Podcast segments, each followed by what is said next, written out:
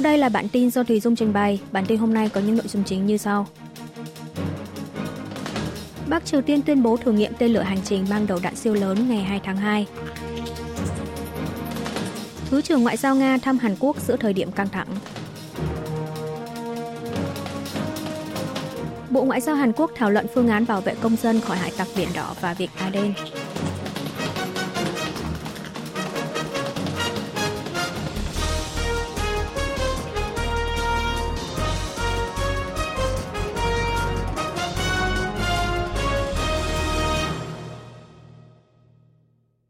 Bắc Triều Tiên tuyên bố thử nghiệm tên lửa hành trình mang đầu đạn siêu lớn ngày 2 tháng 2. Hãng thông tấn Trung ương Triều Tiên KCNA ngày 3 tháng 2 dẫn thông cáo từ người phát ngôn Tổng cục tên lửa nước này, cho biết miền Bắc đã phóng thử nghiệm tên lửa phòng không đất đối không kiểu mới và thử nghiệm uy lực đầu đạn chiến đấu siêu lớn của tên lửa hành trình trên biển Tây vào một ngày trước. Các vụ thử nghiệm này là một hoạt động bình thường của Tổng cục Tên lửa và Viện Khoa học Quốc phòng miền Bắc nhằm đẩy cao trình độ công nghệ ở các khía cạnh như tính năng, vận hành các hệ thống vũ khí kiểu mới và không liên quan gì tới tình hình khu vực.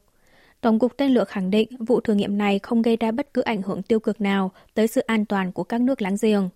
Trước đó, Hội đồng Tham mưu trưởng Liên quân Hàn Quốc công bố Bắc Triều Tiên đã phóng nhiều tên lửa hành trình về phía biển Tây vào ngày 2 tháng 2, đây là vụ phóng tên lửa hành trình thứ tư của miền Bắc chỉ trong vòng 10 ngày từ ngày 24 tháng 1. Bình Nhưỡng chỉ trích mạnh mẽ những phát ngôn của lãnh đạo quốc phòng Hàn Quốc.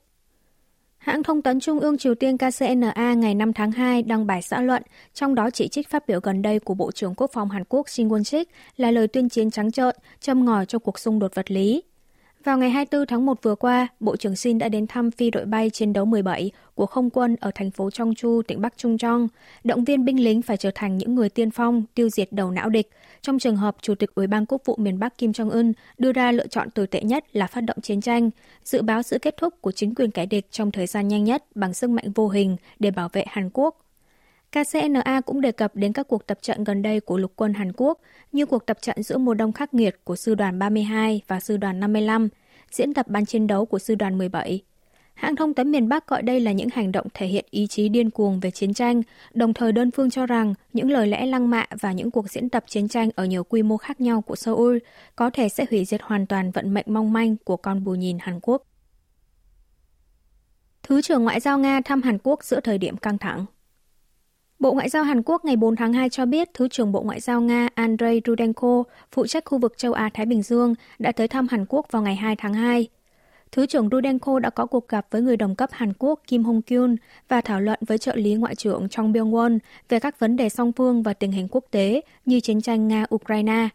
Bộ Ngoại giao Hàn Quốc đã truyền đạt lập trường quan ngại về hợp tác quân sự Nga-Triều, hối thúc Nga hành động có trách nhiệm, đề nghị Moscow hợp tác để không xâm hại tới quyền và lợi ích chính đáng của người dân và doanh nghiệp Hàn Quốc tại Nga. Thứ trưởng Nga cũng đã có cuộc gặp với trưởng phòng đàm phán hạt nhân Bộ Ngoại giao Hàn Quốc Kim Gun.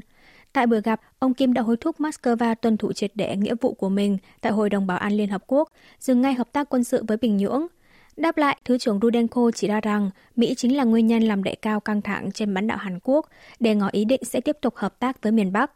Chuyến thăm lần này của ông Rudenko diễn ra trong bối cảnh Nga và Hàn Quốc đang xung đột toàn diện sau phát ngôn của Tổng thống Hàn Quốc Yoon song yeol vào ngày 31 tháng 1 vừa qua, chỉ trích chính quyền Bắc Triều Tiên phi lý trí khi hợp pháp hóa việc tấn công phủ đầu bằng hạt nhân trên toàn thế giới. Đáp lại, người phát ngôn Bộ Ngoại giao Nga đã lên án gay gắt phát biểu này là phiến diện, gây hiểm khích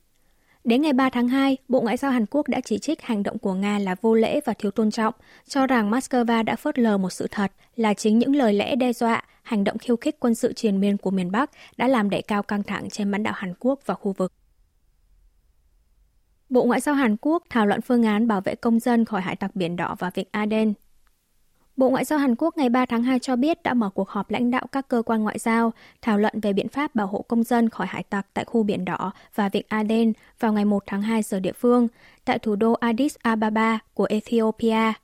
Cuộc họp có lãnh đạo của các cơ quan ngoại giao đóng tại Sudan, Ethiopia, Yemen, Oman, Ai Cập và Kenya cùng các quan chức các ban ngành hữu quan như Bộ Hải dương và Thủy sản. Các quan chức đã chia sẻ về tình hình các vụ hải tặc ở khu vực thảo luận phương hướng đối phó của từng đại sứ quán khi xảy ra vụ hải tặc bắt cóc con tin. Chủ trì hội nghị, Đại sứ Ngoại giao Công chúng Hong Sok In phát biểu vấn đề hải tặc đòi hỏi sự phối hợp chặt chẽ của các quốc gia ven biển. Do vậy, các cơ quan ngoại giao Hàn Quốc đóng tại nước ngoài phải thiết lập được hệ thống phối hợp chặt chẽ với quốc gia sở tại nhằm trao đổi thông tin một cách thuận lợi. Mặt khác, Đại sứ Hong ngày 2 tháng 2 đã có cuộc gặp với Chủ tịch Ủy ban Dịch vụ Công Ethiopia. Đại sứ Hàn Quốc nhấn mạnh Ethiopia vừa là đối tác hỗ trợ phát triển chính thức trọng tâm của chính phủ Hàn Quốc, vừa là đối tác viện trợ lớn nhất của Seoul tại khu vực châu Phi, đề xuất hai bên tiếp tục hợp tác trong thời gian tới. Hàn Quốc và Ả Rập Xê Út ký kết MOU về hợp tác công nghiệp quốc phòng chung và dài hạn.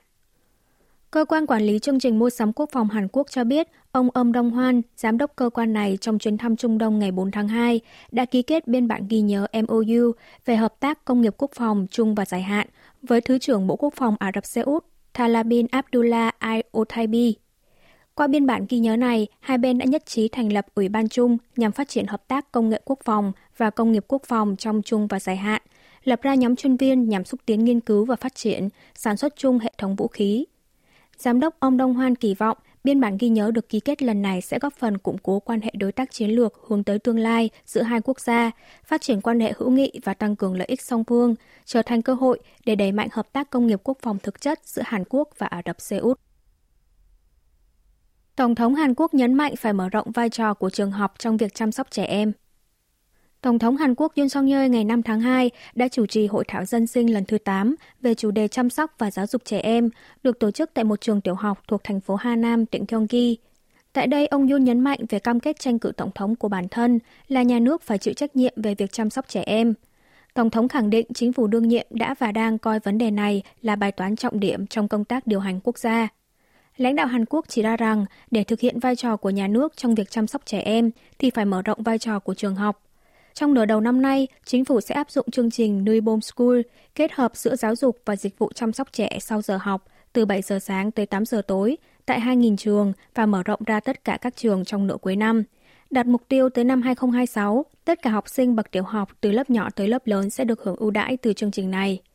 Ông Yoon nhấn mạnh trên cương vị là tổng thống, ông đang nỗ lực hết sức để xây dựng một quốc gia hạnh phúc cho trẻ em, một quốc gia vì trẻ nhỏ, Việc chăm sóc thế hệ mầm non là trách nhiệm của cộng đồng, là trách nhiệm của Tổng thống theo hiến pháp, của quốc gia và chính quyền địa phương. Chính giới Hàn Quốc tranh cãi về cơ chế bầu cử cho tổng tuyển cử tháng 4. Chủ tịch Đảng đối lập Dân chủ đồng hành Lee Jae-myung ngày 5 tháng 2 đã tổ chức buổi họp báo khẩn cấp công bố quyết định duy trì áp dụng phiên bản điều chỉnh của cơ chế bầu cử hỗn hợp nghị sĩ trúng cử theo tỷ lệ ủng hộ của cử tri với đảng và sẽ lập ra đảng vệ tinh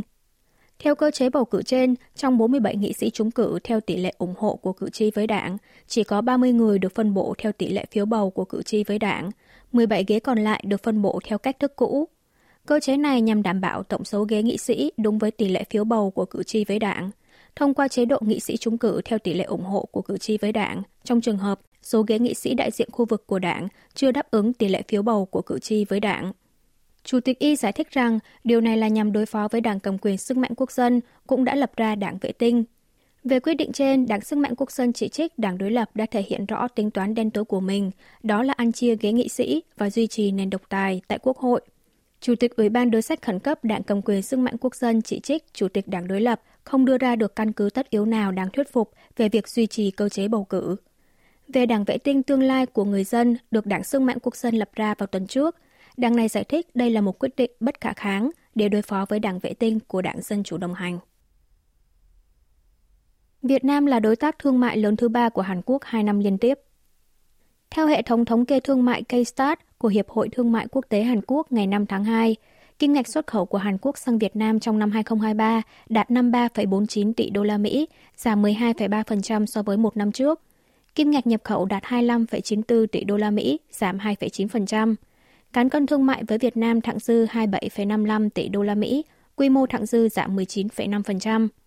Mặc dù cả ba chỉ số đều giảm so với năm 2022, nhưng tổng giao dịch thương mại giữa hai nước Hàn Việt năm ngoái đạt 79,43 tỷ đô la Mỹ, đưa Việt Nam hai năm liên tiếp vượt qua Nhật Bản, trở thành đối tác thương mại lớn thứ ba của Hàn Quốc sau Trung Quốc và Mỹ.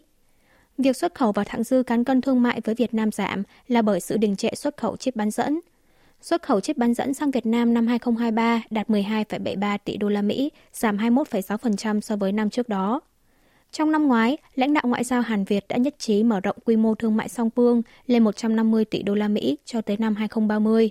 khối tư nhân hai nước đã ký kết 111 biên bản ghi nhớ, hợp tác Hàn Việt được kỳ vọng sẽ mở rộng sang các lĩnh vực công nghiệp mới như chuỗi cung ứng hay năng lượng sạch, ngoài lĩnh vực sản xuất truyền thống. Quý vị và các bạn vừa nghe xong bản tin của Đài Phát thanh Quốc tế Hàn Quốc KBS World Radio. Kể từ ngày 29 tháng 1 năm 2024, chúng tôi phát lại chuyên mục Tiếng Hàn qua phim ảnh từng lên sóng năm 2016. Sau đây mời quý vị cùng lắng nghe.